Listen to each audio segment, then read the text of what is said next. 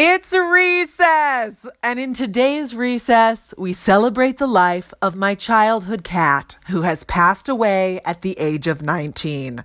Her secret to a long, happy life was doing whatever she wanted all the time and just walking away when she didn't want to hang out with you anymore. She was a role model for us all. Speaking of cool cats, it's time for the entertainment news.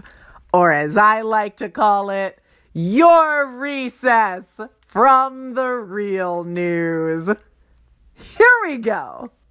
Seth Meyers, the drollest of late night hosts, and Josh Meyers, his slightly blonder, slightly taller brother, where you're like, is that Seth Meyers? Oh, wait, no, it's not, have sold a show to NBC called The Exceptionals. Hmm, I will definitely watch this double dose of Meyers show. If you haven't seen them recently or side by side, Seth Meyers and Josh Meyers look extremely alike, but they are not quite twins. It's like that optical illusion that looks like a bunny and a duck at the same time. Interesting, but also somewhat upsetting.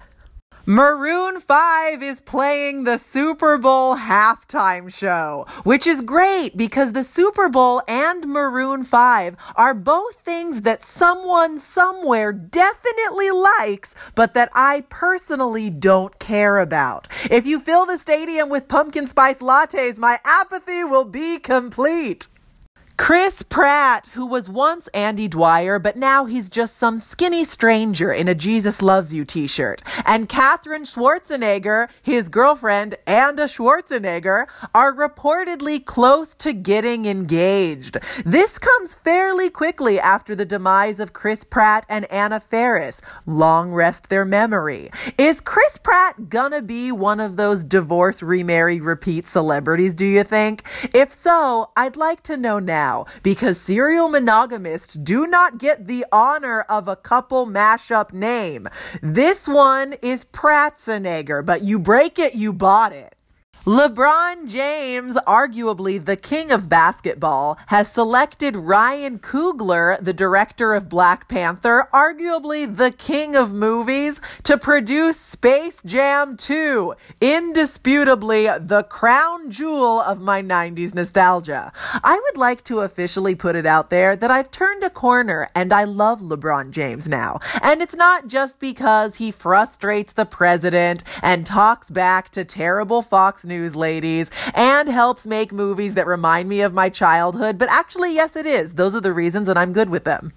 Attention, attention, all normals. There's a new celebrity trend emerging and it's called baby pigs. Ariana Grande and Pete Davidson posted a picture with a baby pig that they may or may not live with. Harry Styles is posing with a baby pig in a new Gucci ad, and that's it. But trends are highly contagious. Baby pigs are very, very cute, but just a heads up, they do tend to grow into giant adult pigs. And then you'll have have to get way bigger accessories if you're gonna keep Instagramming cute pictures of them. And also maybe a barn.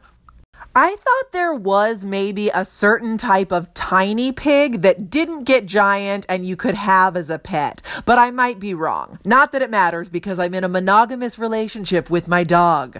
Take care, guys. I'm Olivia Harewood, and if you enjoy Recess, help keep it going by becoming a patron at patreon.com. I will catch you next time, and until then, Recess adjourned.